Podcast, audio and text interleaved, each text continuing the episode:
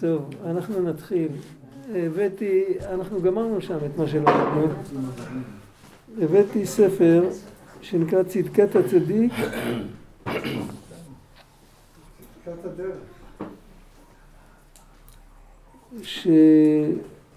שחובר בשנת תר, כך כתוב כאן בהתחלה.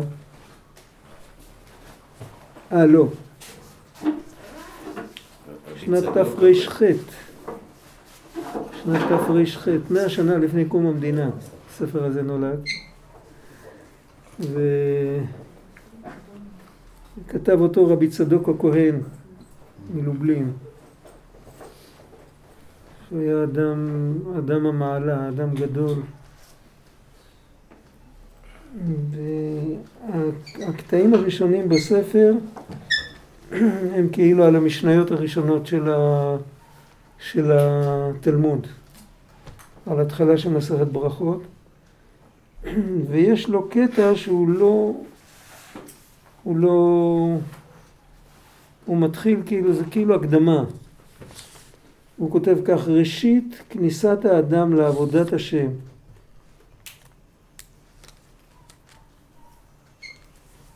צריך להיות בחיפזון. מה פירוש? כמו שמצינו בפסח מצרים, שהיה נאכל בחיפזון ולא פסח דורות. פעם ראשונה שהקריבו קורבן פסח, אז כתוב אכלתם אותו בחיפזון, מקלכם בידכם, נעליכם ברגליכם, ואחר כך בפעמים האחרות אז אה, יושבים, מסובים, ככה. כי הפעם הראשונה שצריך לברוח ממצרים, אז אה, צריך לנצל את המומנטום. אם לא תופסים בדיוק את הרגע, אז אפשר להישאר תקוע שם. מפני שההתחלה לנתק עצמו מכל תאוות עולם הזה, שהוא מקושר בהם, צריך לשמור הרגע שמתעורר בו רצון השם ולחפוז על אותו רגע, למהר לצאת מהם, אולי יוכל. ואחר כך שוב ילך במתינות ולאט כדין פסח דורות. הקטע הזה ברור לגמרי, יש מסביב לזה הרבה סיפורים והרבה פעם סיפרו לנו על אחד מגדולי תלמידי המגיד, זה היה כמה דורות לפניו. המגיד היה תלמיד של הבעל שם טוב. אז אחד מתלמידי המגיד, שהוא הגיע למגיד, הוא היה יהודי טוב, אפשר לומר. הוא לא היה משהו... אחר כך, כשהוא היה שם אחרי כמה שנים, הוא, הוא מאוד התקדם, הוא התקדש, הוא... ופעם אה, כאילו מישהו התחיל לחקור אחריו, מה, מה נתן לו את הפוש? שכאילו תמיד לכל אחד יש את הפתח שלו דרך איפה שהוא נכנס לכל העניינים האלה. אבל בסוף התברר ככה שהוא לקח על עצמו דבר אחד בלבד, שאם יש לו התעוררות לענייני העולם הזה, אז הוא תמיד תמיד יגיד לעצמו, בסדר, עוד חמש דקות. הוא לא ידחה, הוא לא יילחם, הוא לא זה, הוא יגיד עוד חמש דקות.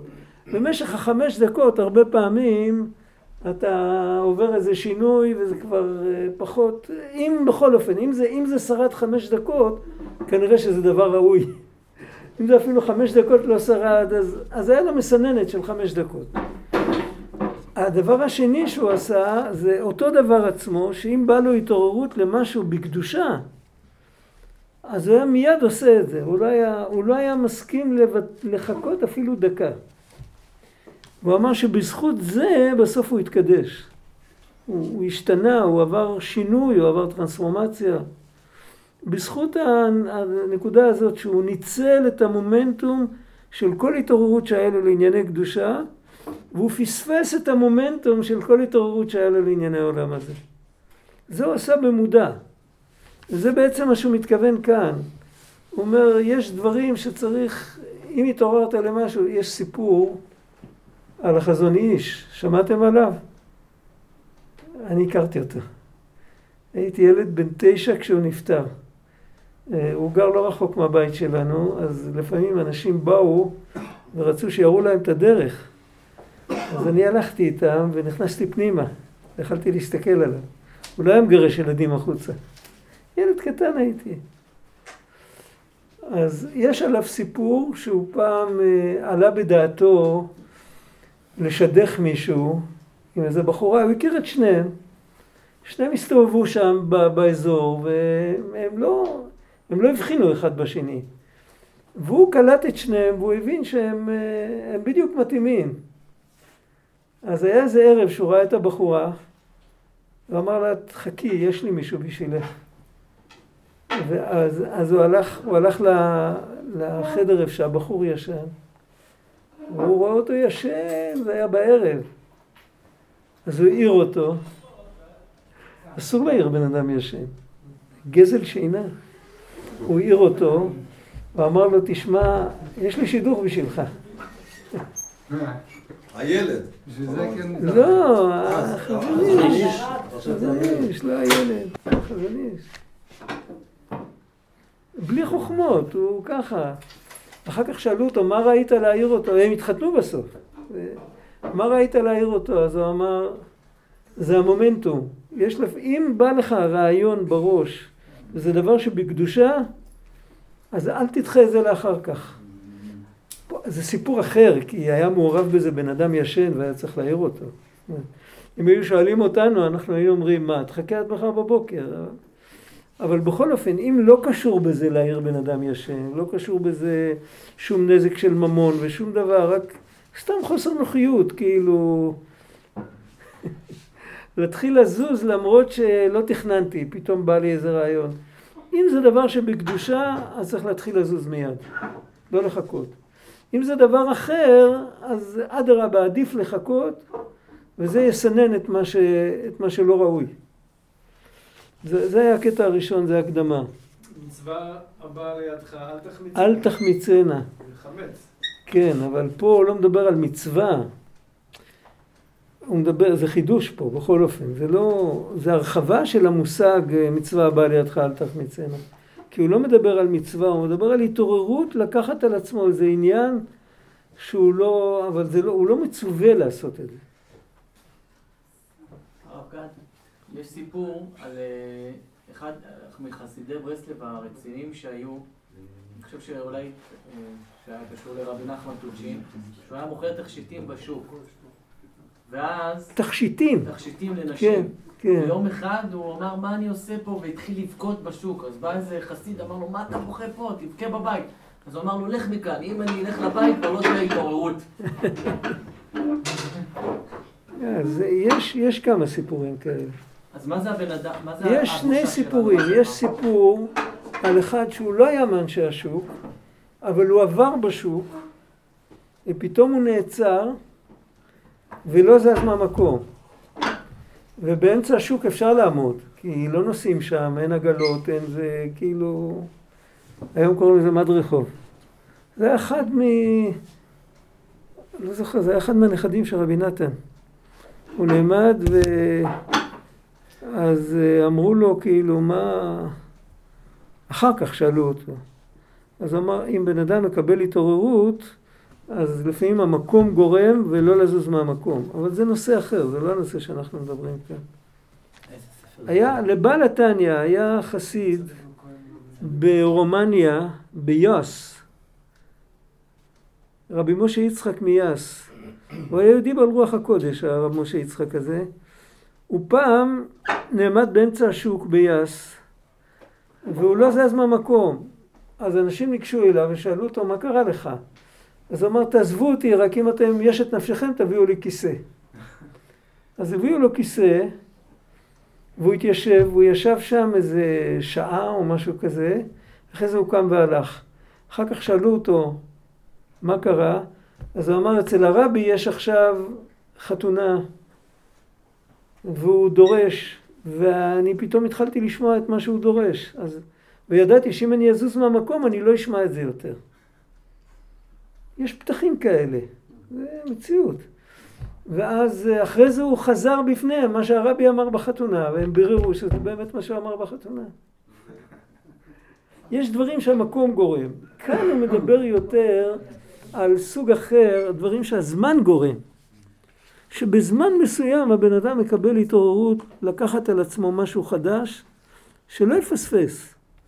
שיעשה התחלה, אפילו אם זה לא הזמן ולא המקום. זהו, סיפורים יש על זה המון.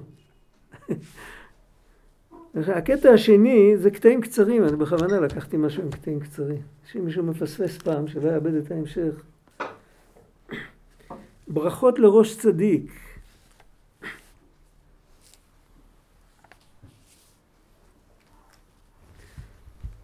זה פסוק, ברכות לראש צדיק. לכך מסכת ברכות, התחלה משישה סדרים. המסכת הראשונה זה מסכת ברכות. למה דווקא מסכת ברכות?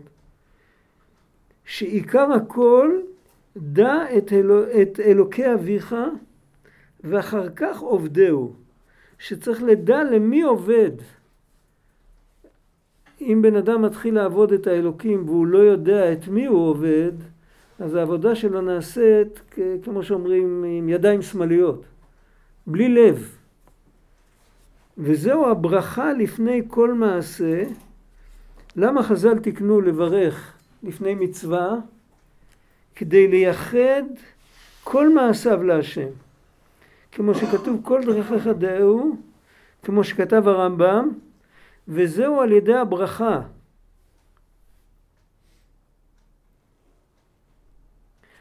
איך זה אם, אם עושים ברכה על מצווה, אם מברכים על מצווה, למה זה גורם שכל המעשים האחרים יהיו גם לשם שמיים? הרי הם לא מצווה. לכאורה זה גורם רק שהמצווה תהיה לשם שמיים. לכאורה מה שהרמב"ם אומר, שאם אתה עכשיו אוכל, אז שיהיה לך כוח לעשות אחרי זה מצוות. כן, אבל, אבל הוא לא מקשר את זה עם הברכות על המצוות. זה, זה הדרך, יש פסוק בכל דרכיך דאהו, והפסוק מתכוון לומר שבכל דבר יכוונו לשם שמיים. זה למדנו גם בשיעורים הקודמים. זה, הוא חיבר את זה עם יציאת מצרים, גם כאן הוא התחיל עם יציאת מצרים. עם הפסח הראשון שעשו אותו בחיפזון. אבל למה זה קשור עם הברכה על עשיית המצווה? אז צריך להתבונן טוב בנוסח של... למדנו את זה גם כן, למדנו את זה לפני שבועיים שלוש. מה הנוסח של ברכת המצוות? איך מברכים על מצווה? אשר קידישנו. אז קידישנו, אז זה, למדנו שזה כמו, כמו להקדיש משהו לצורך, או כמו לקדש, כמו קידושי אישה. כשהוא מקדש אישה, אז היא מיוחדת לו. כשבן אדם מקדיש משהו ל... לצורך גבוה, הוא מקדיש משהו לבית המקדש, הוא מקדיש משהו לטובת הציבור, הוא מוציא את זה מעצמו והוא מקדיש את זה, לפעמים בן אדם מקדיש את החיים שלו לצורך איזה רעיון. גם אנחנו קוראים לזה להקדיש. זאת אומרת, הוא תולש את עצמו, הוא תולש את עצמו מהחיים הפרטיים שלו, והוא מקדיש את עצמו, הוא מוסר את עצמו. בעצם להקדיש זה למסור. אמירתו לגבוה כמסירתו לאדיוט. כמו שאם אני נותן לך ואתה עושה קניין, זה שלך. אם אני אומר שאני מקדיש משהו, זה פועל קניין, זה כאילו אני כבר לא של עצמי, אני הקדשתי. וכשאנחנו אומרים אשר קידשנו במצוותיו, הקדוש ברוך הוא עם המצוות שלו, זה שהוא נתן לנו מצוות, הוא קידש אותנו, הוא לא קידש את המצוות, המצוות ודאי קדושות. הוא קידש אותנו שאנחנו שייכים לו. ואם אנחנו שייכים לו, אז כל מה שאנחנו עושים, אנחנו בתור הטריטוריה שלו. עכשיו, הבן אדם המודרני הוא באופן פשוט מתנגד לזה. הוא אוהב להיות חופשי. אבל אם אנחנו נסתכל על... Uh, בעולם העתיק, היו עבדים שרצו לשחרר אותם. הם לא רצו. הם לא רצו. הם אמרו, מה, אני אהיה חסר זהות. אם אני עבד של המלך, כן, העבד של העבדים של המלך, העבדים, לא השרים, העבד של המלך, הוא נכנס לתוך חדר השינה שלו, הוא אחד מהאנשים הכי קרובים למלך. דווקא בגלל שהוא שקוף והוא לא שווה שום דבר. עבד מלך מלך. והיו עבדים שהיו עבדים של המלכים בעולם העתיק, היו, היה, ממתי שהוא ילד, אז נתנו לו לשרת את הילד, את בן המלך. הם גדלו יחד, הם היו חברים בלב הנפש, עכשיו, אם המלך משחרר אותי, זאת אומרת שהוא נותן לי בעיטה וזורק אותי. הוא לא צריך אותי. ואז אני חסר זהות. ככה כולם יודעים שאני העבד של המלך. פה פתאום אני... זה עבדות מסוג אחר. זה עבדות של שייכות. וכשהקדוש ברוך הוא הוציא אותנו ממצרים ובחר בנו שאנחנו נהיה העבדים שלו, זה לא הנקודה של להיות עבד, כאילו, לא להיות, לא להיות בעל הבית לעצמך. עבודת השם זה בחירה, וזה לקחת אחריות וכל זה, רק כל זה עם המוטיבציה, הנקודה המרכזית זה לא כשכל זה לשם עצמנו, רק כשכל זה לשמו יתברך. זה העבדות הזאת. והעבדות הזאת כתובה במילה אשר קידישנו. ממילא, אז מהברכה אנחנו לומדים שכל ה... כל ה-24 שעות אנחנו עבדים של השם. עבד אפילו מתי שהוא ישן, הוא עבד. זו המעלה הכי גדולה שכתוב בתורה, על הצדיק הכי גדול שהתורה מתארת. בזמן הכי גבוה שהוא עלה אליו, מתי שהוא נפטר, וימת שם משה עבד השם. לא כתוב משה שהביא את התורה, לא כתוב משה שעשה את הניסים במצרים ונלחם בעמלק ונתן לנו מים במדבר איפה שאין מים. שום דבר מזה לא כתוב. מה, המעלה הכי גדולה שלו, עבד השם. ואחר כך כשמתחיל ספר יהושע, ויהי אחרי מות משה עבד השם, ויאמר השם אל יהושע לאמור. זה הסיכום של כל החיים של... בגלל שזה הנקודה. הנקודה הפנימית של משה זה שהוא התמסר לגמרי. ואת זה קיבלנו מתנה ברגע שאנחנו עושים מצווה, ואם יש לנו שכל, אנחנו מבינים שהמצווה זה רק הגרעין, יש לה פריפריה, יש לה מעגלים מסביב. המעגלים מסביב למצווה זה כל ה-24 שעות. אז מזה אשר קידישנו מתרחב, מתרחב לכל, ה, לכל החיים. ומה הראיה לזה? שזה העיקר. העיקר, יכול לבוא מישהו ולהגיד, העיקר לעשות את המצווה, שהיא תהיה. מי אומר שהעיקר לדעת לשם מי עושים את המצווה? אז הוא מביא הלכה. אתם יודעים שעם ההלכה אי אפשר להתווכח. ההלכה אומרת ככה, ממתי קטן חייב במצוות? אז יש כלל, שהכלל עובר לאורך כל ה... חוץ מכמה יוצאים מן הכלל, אה, גם כן זה תלוי במנהגים, אבל אה, כל מצווה שהקטן יכול לקיים אותה נכון, הוא מבין את מה שהוא עושה, ויש לו גם איזושהי השגה לזכר מה המצווה הזאת, אז מאז צריך להרגיל אותו לקיים את המצווה. ממתי שהוא בשל להשתתף בחוויה, אז יש טעם להגיד לו תעשה את המצווה. למשל, בליל הסדר, ממתי הוא חייב לספר ביציאת מצרים, הקטן? ממתי שהוא מסוגל להבין את הסיפור. אם הוא לא מסוגל להבין את הסיפור אבל הוא יודע לקרוא, אז אין שום עניין להגיד לו תקרא עבדים היינו, הוא לא מבין מה הוא קורא, אז הוא עדיין לא, זה לא, אתה לא מחנך אותו למצווה, אתה מחנך אותו לאיזה דבר מעצבן. אחר כך כל החיים שלו הוא ישנא את זה. וככה כתוב, במקורות כתוב ממתי שיודע להתעטף בציצית, נותנים לו ציצית. ממתי שהוא יכול לשמור את התפילין, אז נותנים לו תפילין. כן, הלאה, זאת אומרת, ממתי שיש לו, כן. אבל השאלה מה נשתנה הלילה הזה, הוא יכול לשאול כבר שהוא... לשאול את השאלה הוא יכול מכל גיל, לימדו אותו בגן, זה לא משנה. Okay. אבל ממתי מחויבים, אם הוא רוצה להשתתף ולהסתכל בפה של האבא כל הלילה, בסדר גמור. אבל החיוב על המבוגר לחנך אותו זה ממתי שהוא בשל. נגיד, ממתי שהוא מבין מה זה קידוש, הוא חייב לשמוע קידוש. ממתי שהוא מבין מה זה יציאת מצרים, הוא חייב להשתתף בכוס השני. לא צריך לתת לו כוס, אה, נותנים לו משהו, אבל הוא חייב להשתתף בזה ממתי שהוא מבין. עכשיו, בכל המצוות, ממתי שהוא טכנית יכול לקיים אותה, ולהבין פחות או יותר את הסיפור שקשור במצווה. נגיד סוכה, כל הדברים האלה, ממתי שהוא קשור לזה קוגנטיבית, אז הוא צריך לקיים את זה.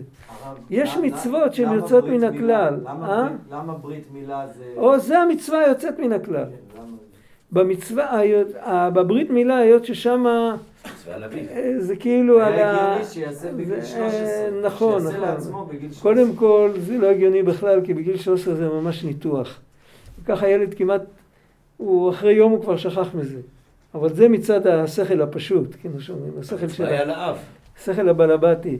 אבל לא, המצווה על האב, נכון, ו, אבל לא זה הנקודה. הנקודה היא שהמצווה הזאת קושרת אותנו להשם יתברך במקום שאין שכל. זה ברור? אז דווקא כשהשכל מגיע הוא כבר צריך להיות מהול. זה, יש, יש תורה בליקוטי מהר"ן, הוא לא מדבר על זה, אבל הוא מסביר את הרעיון שעומד מאחורי זה, אפילו לא מזכיר את זה. אולי נדבר על זה בהמשך. איזה תורה? השאלה היא במקום. אמרתי לכם, מראה מקומות אני לא זוכר, אבל באותה תורה שכתוב, אה, אה, נו, הנה ברך לקחתי וברך ולא אשיבנה, פסוקים מפרשת בלק, איזה תורה זה? למד מה? את זה? ל"ח? ט'? אני לא זוכר, זה בלמדי משהו. אה, אולי עוד מעט נדבר על זה. זה, זה לא בוער, זה לא בוער, זה לא, זה לא בוער, לא, לא חייב. עכשיו, יש, יש מצוות שהם יוצאים מן הכלל, נגיד תפילין, אז אה, לא כולם קונים לילד תפילין ממתי שהוא יודע לשמור עליהם. אצל התימנים נשאר המנהג הזה, מימי הגמרא, ילד בן תשע, בן עשר מקבל תפילין, זהו. אבל רוב עדות ישראל הנהיגו בדורות יותר מאוחרים לחכות עם זה עד שהוא קרוב לבר מצווה או עד, או עד הבר מצווה אפילו, בגלל שהם ראו בפועל, הם ראו שהילדים אה, את הירידת הדורות והם לא... אבל על כל פנים, בדרך כלל זה כך. יש מצווה, כל הנושא של תפילות וברכות, שם לא כתוב ממתי שהוא מבין את התוכן או זה, אלא הוא לברך, נגיד ברכת המזון. אז לא כתוב ממתי שהוא מבין את הברכה, ממתי שהוא מבין מה זה נקרא להיכנס לארץ ולרשת אותה וכל זה, לא זה מה שכתוב. קטן היודע למי מברכים, אז צריך לחנך אותו בברכת המזון. זה לא הבדל גדול, אבל זה הבדל, הבדל משמעותי. אז רואים שבברכה העיקר זה אל מי פונים. לא כל כך החשוב בדיוק, היהודים לא דיברו עברית כל כך הרבה דורות. ולא תמיד היה סידור בלדינו או, או ביידיש או בלא יודע מה. ו... והם, ו... ו... אבל כשהם אמרו את הברכות, הם אמרו עם כל הלב בגלל שהם ידעו למי הם מברכים. זה היה עיקר העניין. זה עיקר הברכה. מה שאין כן בכל מצווה יש יותר את החלק ה... זאת אומרת, כל המצוות יחסית לברכות זה כמו פריפריה יחסית לגרעין ההוויה. כי העמידה מול השם היא בברכה יותר מאשר בכל המצוות. תכף נראה את זה יותר. ואתה תזכיר לי שאני לא אשכח. מה שאין כן בשאר המצוות אין השיעור שידע למי מניחים תפילין. השיעור הוא שידע לשמור על התפילין. מבואר שהברכה עיקר הידיעה למי מברכין, שעל כך נוסדה. וזה התחלת הכניסה לתורה. כמו שכתוב ראשית חוכמה יראת השם, ויראת השם זה מתי היראה הכי גדולה מאדם גדול? כשצריך לדבר איתו. צריך לדבר איתו. זה לא פשוט, הפה שלך נסגר. ויראת שמיים, איך מגיעים לראשית חוכמה יראת השם? ידע למי מברכים, איך מגיעים לזה? על ידי שיוויתי השם לנגדי תמיד, כמו שכתוב בהגעה דרש אור החיים, יש שם, הוא מביא קטע מהרמב"ם, ששיוויתי השם לנגדי תמיד זה, זה מעלות, זה כלל גדול בתורה וממעלות הצדיקים ההולכים לפני האלוקים. הקיצור שולחן ערוך מתחיל עם זה, עם השיוויתי. והיינו ברכות שכולם מתחילים בלשון נוכח. אם אתם זוכרים, בפעם האחרונה, בפעם לפני האחרונה, דיברנו על זה, אתם זוכרים מה, ש- מה שלמדנו בפעמים האחרונות? איך זה התחיל? על בן אדם שמונח על ערימת השפעה, ובא המלך ומוציא אותו, ומכניס אותו להיכל המלך, חדר לפנים מחדר, ואף אחד לא נכנס, ושם הוא מוסר לו את אהבתו באופן הכי גבוה שיכול להיות. הביאני המלך חדריו, זה חדריו זה חסד דין רחמים, חדר, זה אומר מצוות עשה, מצוות לא תעשה, ותורה, זה כל, כל היהדות, הקדוש ברוך הוא הוציא אותנו ממצרים, היינו במ"ט שערי טומאה, הוא לקח אותנו. ואחר כך הוא ממשיך שם להסביר את כל העניין, זה הולך כמו ספירלה. בסוף הוא מגיע שערימת אשפה זה לא רק יציאת מצרים, יש עוד מצרים. כל העולמות זה מצרים אחד גדול, והקדוש ברוך הוא מוציא את היהודי מכל העולמות ומקרב אותו, אין קרבה יותר גדולה מאשר לעשות את רצון האלוקים. כל העולמות זה גבולות, זה, זה, זה יציאת מצרים. ואז בסוף מה שיצא, שהוא דיבר על זה, הוא דיבר על לדבר עם השם, להגיד לו אתה. זה היה הפואנטה שם. ו, וזה באמת יציאת מצרים. היציאת מצרים האמיתית זה שהאלוקים מפסיק להיות הוא ומתחיל להיות אתה. זה, זה לקפוץ למים, זה לדבר עליו כעל הוא ולחשוב עליו כעל הוא, זה, זה לא נוגע בי בנקודה. אבל כשאני מתחיל לחשוב אתה, והבן אדם שעומד זה אני, עשיתי פעם תרגיל עם, עם נער בן 15, היום כבר יש לו נכדים.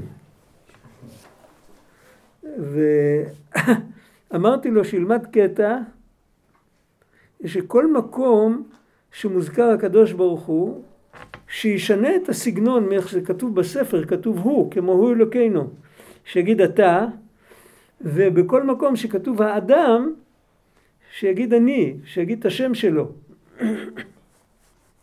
עד היום הוא זוכר את הקטע הזה. הוא עשה את זה לבד. ישבתי אותו עם ספר, אמרתי לו, בזמנך החופשי.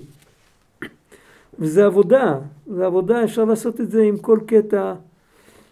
יש הרבה קטעים בתפילה שכתוב שם הוא, נכון? אז בתפילה צריך לקבל את זה כמו שאומרים למישהו כבודו. לא שזה באמת מדברים מאחורי הגב. בתפילה אנחנו כל הזמן אתה. וכאן הוא אומר סיבה למה זה הופך להיות הוא בהמשך. אבל על כל פנים, עיקר הנקודה, עיקר הנקודה של ההתבודדות בכלל, שזה עבודה, שזה בעצם העבודה לצאת ממצרים. עיקר העבודה שם זה לצאת מזה, ש...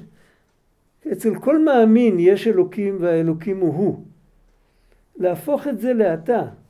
והאדם, כאילו, זה... צריך, צריך לשים, במקום האדם צריך לשים את אני. אומרים, כשיזכור האדם שמלך מלכי המלכים עומד עליו ורואה במעשיו, מי זה האדם הזה? מה, שכרנו פועל, אנחנו משלמים לו לפי שעות, שהוא יזכור ש... איזה שכיר, איזה מישהו במקומנו, מה, מי זה האדם הזה? האדם הזה זה אני. אז זה ההתחלה של העבודה של האדם. שם הוא צריך לקפוץ לתוך המים ולא לא לחכות. הוא לא יגיד זה לא המדרגה שלי, זה לא זה. במשך הזמן זה יהיה המדרגה שלו. ראשי תיבות של התא.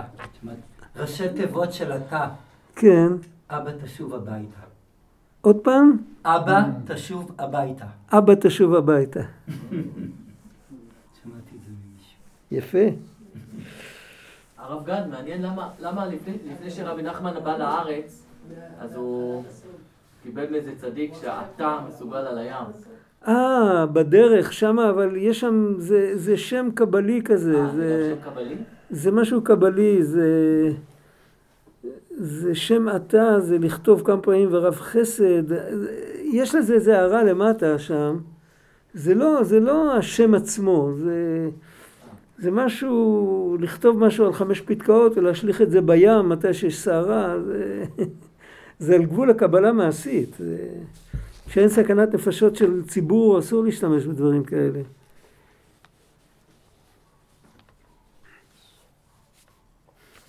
היינו ברכות שכולם מתחילים בלשון נוכח, שמיד בהתחלת הברכה צריך להיות השם יתברך נוכח עיניו, כאילו עומד עליו ומצווהו.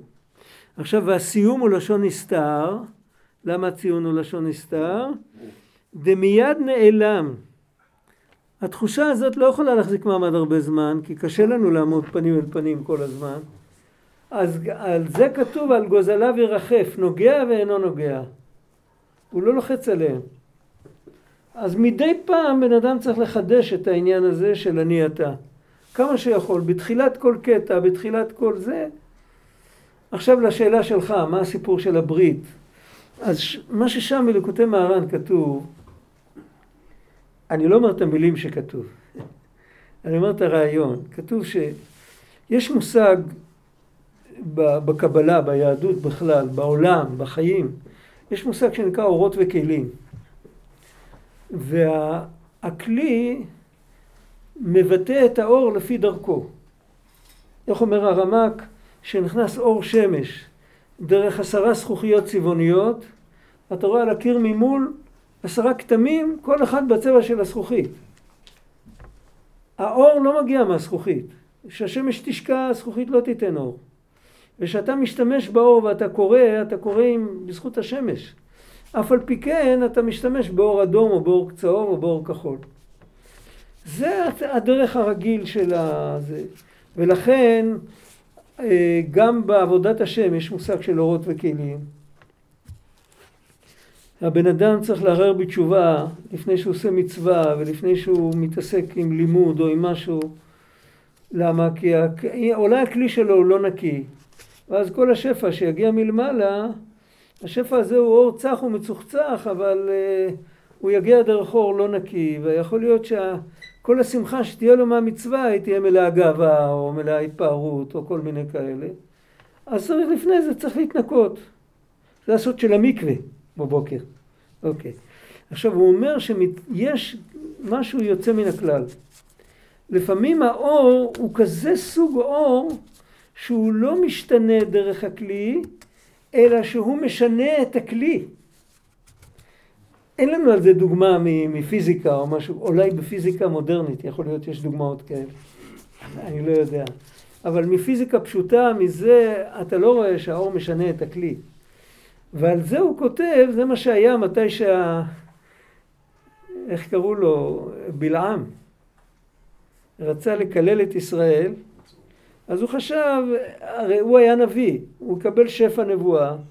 השפע מגיע לא בצורת מילים, זה מגיע במשהו רוחני שהנביא יכול לבטא אותו במילים. אז הוא יבטא אותו עם מילים כאלה, אבל יהיה לו את האנרגיה הרוחנית והוא יעשה עם זה מה שהוא רוצה.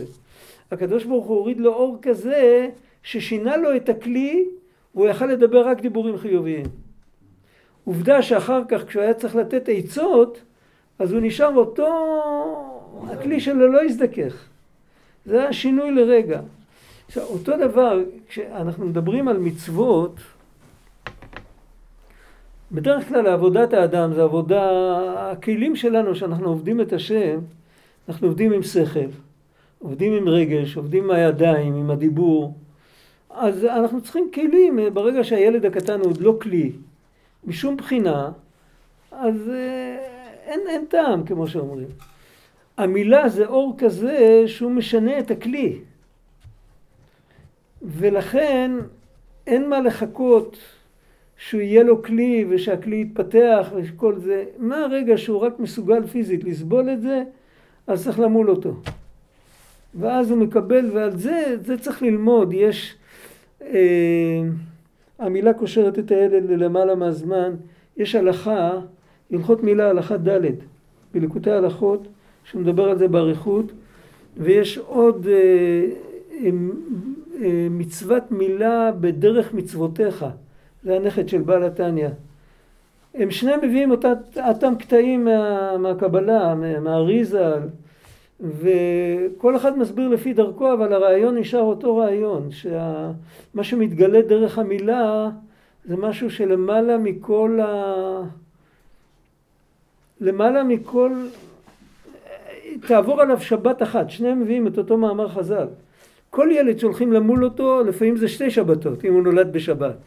אבל לפחות שבת אחת צריכה לעבור עליו, אז הם מסבירים שהשבת זה בתוך הזמן, וזה בתוך ההשתלשלות. ותעבור עליו שבת אחת, זאת אומרת שהוא הולך עכשיו לפגוש משהו שמעבר לגמרי.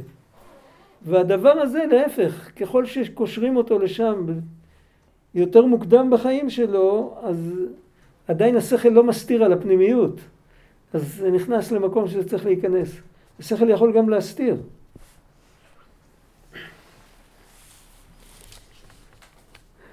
אה, איפה אנחנו? עשרים דקות. יש עוד הרבה זמן. מי שמשעמם לו יכול ללכת. ג' עיקר הקריאת שמע קבלת עול מלכות שמיים ועול תורה ומצוות. כך כתוב במשנה בברכות למה קדמה שמע לוויה עם שמוע כדי שיקבל עליו עול מלכות שמיים תחילה ואחר כך יקבל עליו עול מצוות. אז פרשה ראשונה זה קבלת עול מלכות שמיים, פרשה שנייה זה קבלת עול מצוות. מה המשמעות של זה? איך שהוא מסביר כאן בקטעים הקודמים, והוא אומר את זה הלאה, הלאה עוד כמה פעמים, קבלת עול מלכות שמיים זה הרגשת הנוכח, ככה הוא קורא לזה. אפשר להסביר קבלת עול מלכות שמיים כפשוטו. לעלות על מדים, להתחייל. איך המ"מ היה אומר, חבר'ה המילואים התחילו, תפסיקו לקשקש. כאילו, תבינו איפה אתם נמצאים, תפסיקו להתבכיין, זהו, אין מה לעשות, זהו. אתם לא בבית. וזה קבלת עול מלכות שמיים כפשוטו. אבל אצל רבי צדוק קבלת עול מלכות שמיים זה שיהודי מתאמץ כמה שהוא יכול שיוויתי השם לנגדי תמיד, להיות עם הקדוש ברוך הוא אני אתה. זה, אי אפשר להחזיק בזה הרבה, אז לחדש את זה כל פעם. ברצו ושוב, זה נעלם אז מחדשים את זה, אבל זה צריך להיות כל הזמן. איך עושים דבר כזה? אז זה קודם כל, את הטכניקה, על, על טכניקה הוא פחות מדבר, אבל אנחנו מכירים את זה מכל מיני בתי ספר למודעות שרוצים לחנך את האדם לזכור את עצמו. אנחנו כאן מדברים על לזכור את האלוקים. יש מקומות שמלמדים, בן אדם הרי גם את עצמו שוכח.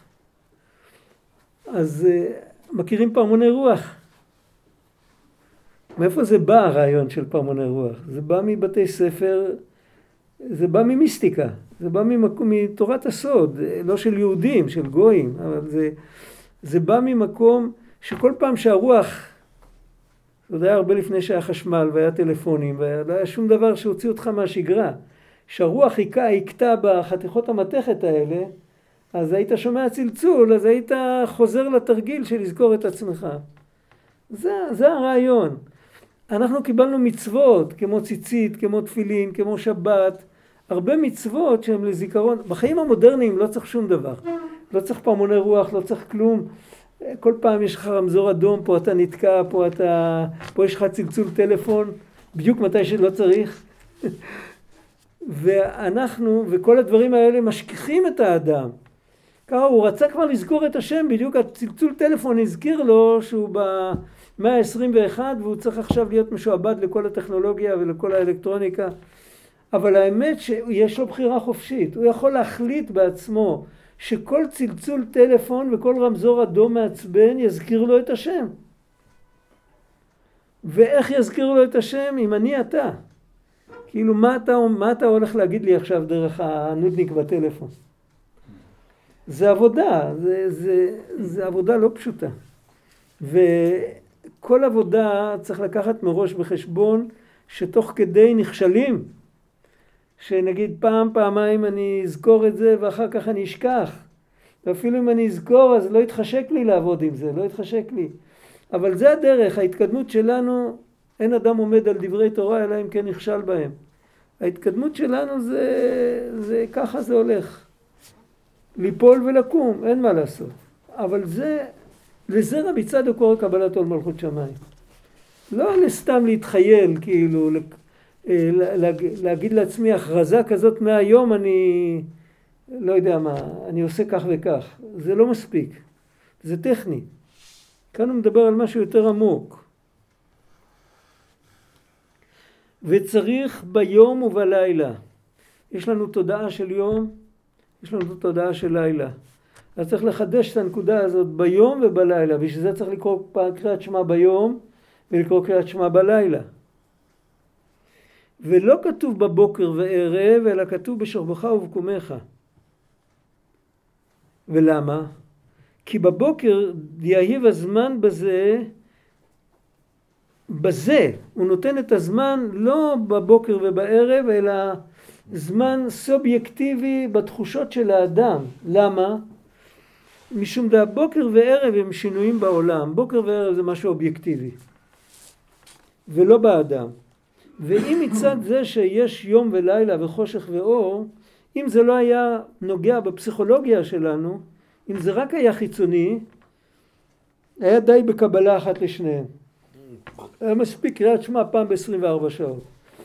הבעיה היא שהיום והלילה עושה לנו שינוי תודעתי. בגלל השינוי התודעתי אנחנו חייבים לחדש את זה גם ביום וגם בלילה. רק מפני השינויים שבאדם, מה השינוי באדם? שביום קם ועוסק במלאכתו. יש אנשים שהופכים את היום והלילה. זה מאוד לא בריא. לעבוד נגד השעון הביולוגי, מכל היבט שתסתכל על זה, זה הורס, ה, זה הורס את הבריאות, זה הורס את החיים, זה הורס את הנפש. אסור לעשות את זה. אז זה שביום הוא קם ועוסק במלאכתו, הוא לא מתכוון דווקא למשהו טכני. שביום כולם יוצאים לעבודה, אז אה, ביום פותח את החנות כי אנשים מסתובבים ויקנו ממנו. הוא מתכוון לזה שביום הנפש מוכנה לצאת לעבודה. ובלילה הנפש בנויה ככה של זמן של התכנסות. וצריך קבלת עול מלכות שמיים. מה זה הקבלת עול מלכות שמיים ביום? שכל מעשיו יהיו לשם שמיים. פה הוא חוזר לנקודה הקודמת. קבלת עול מלכות שמיים כפשוטו זה לא לחטוא. כן? הוא, הוא מסתובב בין אנשים, הוא קונה, הוא מוכר, יש המון פיתויים שם בכל הדברים האלה. אז זה קבלת עול מלכות שמיים כפשוטו. אבל כאן קבלת עול מלכות שמיים זה לזכור את הנוכחות של השם כמה שהוא יכול. אז זה לא משנה אם כרגע הוא, השיקול שלו זה בין מצווה ועבירה, או בין מוטיבציה, למה הוא עושה את הדברים. יש לו שיקול, למה הוא אוכל, למה הוא נח, למה הוא מרוויח כסף, למה הוא בונה בית, יש לו את השיקול, בלמה יש לו בחירה. ואם קבלת עול מלכות שמיים זה שיעשה את הכל עם מוטיבציה אמיתית. זה של היום. או כמו שכתוב ענן פועלי דיממה. הגמרא אומרת בעירובין שאנחנו עובדים את השם כמו פועלים שעובדים ביום את הבעל הבית. העושים מלאכה שכל מעשיהם לאדון. ואפילו בברכת המזון מקצר בשביל עבודתו. היום לא נוהגים כך, כי היום לא מקפידים. אבל פעם שהקפידו יותר על כל... אה, העריכו יותר עבודה. הכל היה עבודת יד. את אותו בגד לבשו לפעמים עשרים איש. כי טבעו את החוטים ביד, והרגו את הבגד ביד, והכל היה ביד, זה, זה היה יקר המציאות. הכל היה, העריכו מאוד מאוד עבודה, וכל רגע של עבודה היה נזק מאוד גדול. היום נותנים לחיצת כפתור, זה הכל, אין ערך לכלום. אבל אז היה תקופות שבעל הבית שהיה לוקח פועלים, אז את הברכה השנייה והשלישית של ברכת המזון הם היו מחברים ביחד. ואחרי בוני ירושלים הם היו קמים, וזהו, לא, לא היו אומרים יותר את כל ההמשך. כי משלמים לך על כל רגע, אתה... זה לא היה זמן של הפסקת אוכל. זה היה בתוך, ה... בתוך העבודה, הם... בזמן של העבודה הם היו אוכלים, היו משלמים להם על הזמן, אז הם היו קמים. זאת אומרת, זה היה, הדוגמה של פועלי דיממה, זה לראות משהו שמרגע זה עד רגע זה, כל מה שאתה עושה זה בתוך ה... מתחת למטריה של הבעל הבית. לא רק מה שבהדיא, מה שבמפורש עבודה, אלא כל מה שאתה עושה. אז זה העבודה של היום. ובלילה, בעת שכיבה ומנוחה, אז זה עבודה אחרת לגמרי. פה זה עבודה, ואיך שהוא מסביר את זה, זה עבודה הרבה יותר עמוקה. הרי הוא הולך לישון עכשיו. אז צריך לקבל על עצמו עול מלכות שמיים, שגם בחלומות יהיה לו אני אתה עם הקדוש ברוך הוא. איך זה מתבטא? בעת שכיבה ומנוחה צריך גם כקבלת עול מלכות שמיים, שגם בשוכבו על מיטתו ידע לפני מי הוא שוכב, וזה מלאכה יותר גדולה. וכמו ששמעתי בזה, הוא, הוא היה תלמיד של... אה, אוי, הוא היה תלמיד של המאה השילוח. מה היה השם שלו? איש ביצה. אה? הרב יונתן. איש ביצה? איש ביצה. הוא היה מאיש ביצה. מה השם הפרטי? יוסף. יוסף. הוא היה תלמיד שלו, וכשהוא כותב סתם שמעתי, והוא לא מצטט אה, מקור, אז הוא מתכוון אליו. וכמו ששמעתי בזה על פסוק, ויחלום יעקב, מה יעקב ראה בחלום? סולם, מלאכי אלוקים עולים ויורדים, שמהחלומות ניכר מעלת האדם, מעלת האדם, אם גם כשאינו עושה כלום, וגם הוא, הוא לא שליט על המחשבות שלו בחלום. אם גם אז רעיונותיו רק והנה השם ניצב עליו, זה מה שהוא חלם שם. ואז רואים את ה... זאת אומרת, אם בן אדם רוצה לדעת איפה הוא נמצא, שיבדוק את החלומות שלו. ועל זה צריך סייעתא דשמיא מיוחדת, ועל זה יש את הקריאת שמע של ערבית. ובדבר הזה צדיקים מועטים שנתפארו כן. זאת אומרת, אנחנו יכולים לפאר רק מתי מספר שגם כל, הח... שכל החלומות שלהם היו בקדושה. היה, היה בדור לפנינו, היה יהודי, אני ראיתי את זה באיזה בית כנסת, נכנסתי פעם, ראיתי בארון ספר, כל הספר היה מצולם מכתב יד. הדפיס אותו בהמון עותקים, אבל לא, לא הדפיסו אותו, ככה. וכל הספר היה אה, עם תאריכים, חלומות, מה הוא חלם. זה אחד שהוא נפטר לפני אולי 40-50 שנה, משהו כזה, לא, לא, לא לפני... רבי צדוק עצמו כתב ספר בשם דברי חלומות, ששם הוא כותב את החלומות שלו. ושני הספרים האלה הם ספרי לימוד. אפשר, אפשר לשבת ללמוד אותם בחבורה, בבית מדרש. והם קיבלו את זה בחלום. זה פלא. ממש דברי תורה. ולכך נתנו ברכה יתרה לערבית. בבוקר יש לנו שתי ברכות לפני קריאת שמע וברכה אחת אחרי קריאת שמע. בערב יש לנו אחרי קריאת שמע שתי ברכות. כי שבע ביום היללתיך, שבע לא יכול להתחלק לשניים, אז יכלו לתת את הברכה הנוספת בבוקר. נתנו אותה בערב שהוא השכיבנו לשלום. זו ברכה מיוחדת שמתפללים שגם הלילה יהיה כמו שצריך. גם מתי שהתודעה נרדמה, שיהיה הכל כמו שצריך. יש פה עוד קטע, אני מקווה שנספיק אותו. ממתי אנחנו מחויבים במצוות? בר מצווה. מתי מתחלף התאריך? בערב. בערב. מה המצווה הראשונה שילד בר מצווה מקיים? קריאת שמע של של, של ערבית, נכון? מצווה ראשונה שנתחייב האדם כשנעשה האדם בן י"ג שנה הוא קריאת שמע של ערבית. שהוא הראשית כמו שנתבהר לעיל. ההתחלה זה קבלת עול מלכות שמיים. כי הוא קריאת שמע וברכות אחד. ההתחלה של הש"ס זה מסכת ברכות, עניין הברכות, ההתחלה של עבודת האדם זה קריאת שמע של ערבית, זה אותה נקודה. מה הנקודה? רק שהברכות בפרט, סליחה, רק שהברכות בפרט המעשים, וזו בכלל, על כל מעשה הקימה ועל כל מעשה השכיבה. אז על כל מה שקורה מעכשיו עד הקריאת שמע הבאה שנקרא, אז זה הקבלת עול מלכות שמיים. והברכות, אז על כל מצווה מברכים לחוד. אבל בעצם הרעיון הוא אותו רעיון. הרעיון הוא אתה. אתה השם.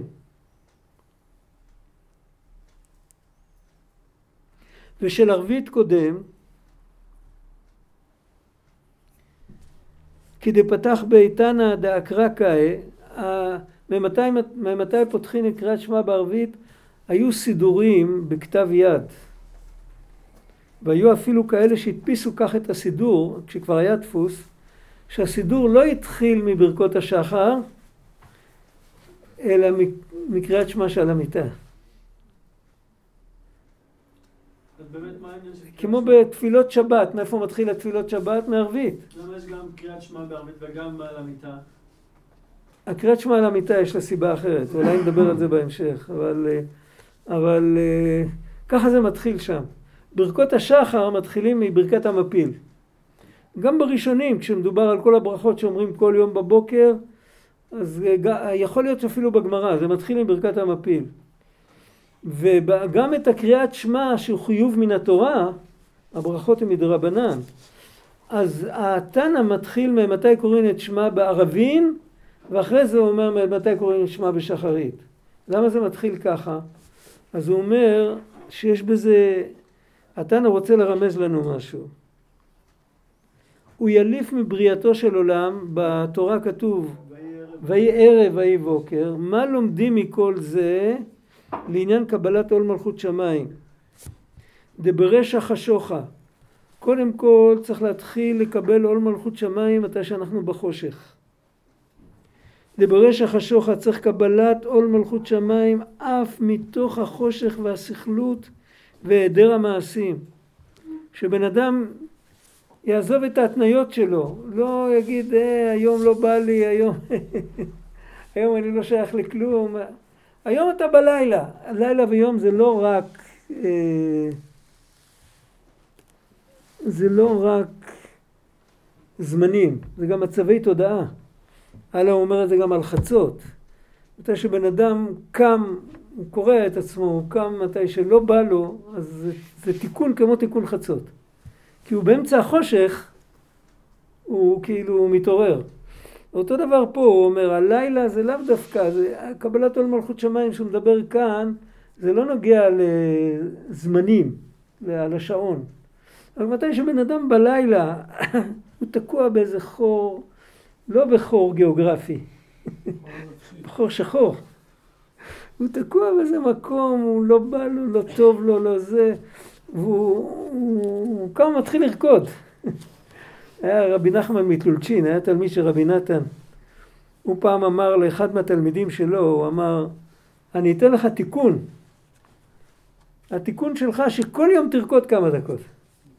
התלמיד הזה שמר על זה עד סוף ימיו, כבר היה זקן, כבר היה במיטה בלילה, הוא נזכר שהוא לא רקד, אז היה, הוא זורק את עצמו מהמיטה ונעמד ועושה כמה סיבובים.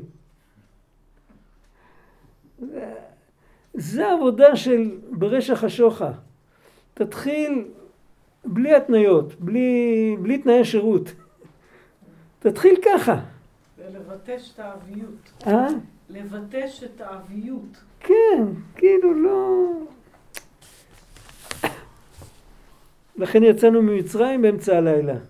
יצאנו בבוקר, אבל המכה שמצרים קיבלו זה היה באמצע הלילה. ואז סופו לקיימה באושר. ומה זה האושר? זה נהורה דיממה, זה הקריאת שמע של הבוקר. השגה ברורה שעל ידי זה נמשך המעשה. זאת אומרת, הסדר של האדם זה, זה כמו ילד. בהתחלה הוא ראשו בין ברכיו, בתוך, בתוך, בתוך השליה. הוא אוכל מה שאימו אוכלת, הוא מקבל חמצן דרך מחזור הדם של האימא שלו.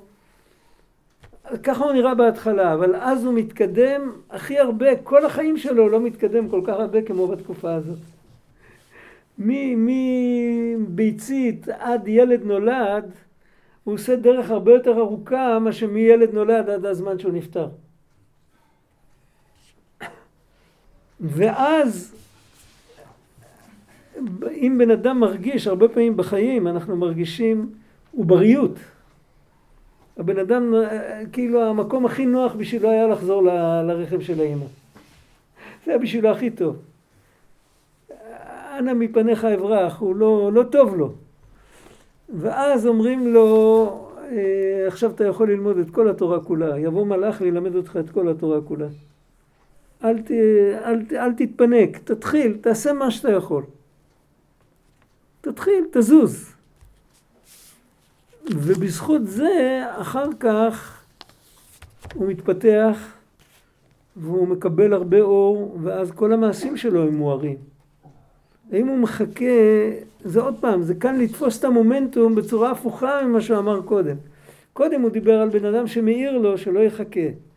כאן הוא מדבר שבן אדם לא יחכה שיעיר לו. זה הרבה יותר עמוק. בסדר, לא מעיר לי, אתה צודק, כשמעיר לי אני לא אחכה, אבל לא מעיר לי. אז תתחיל ככה.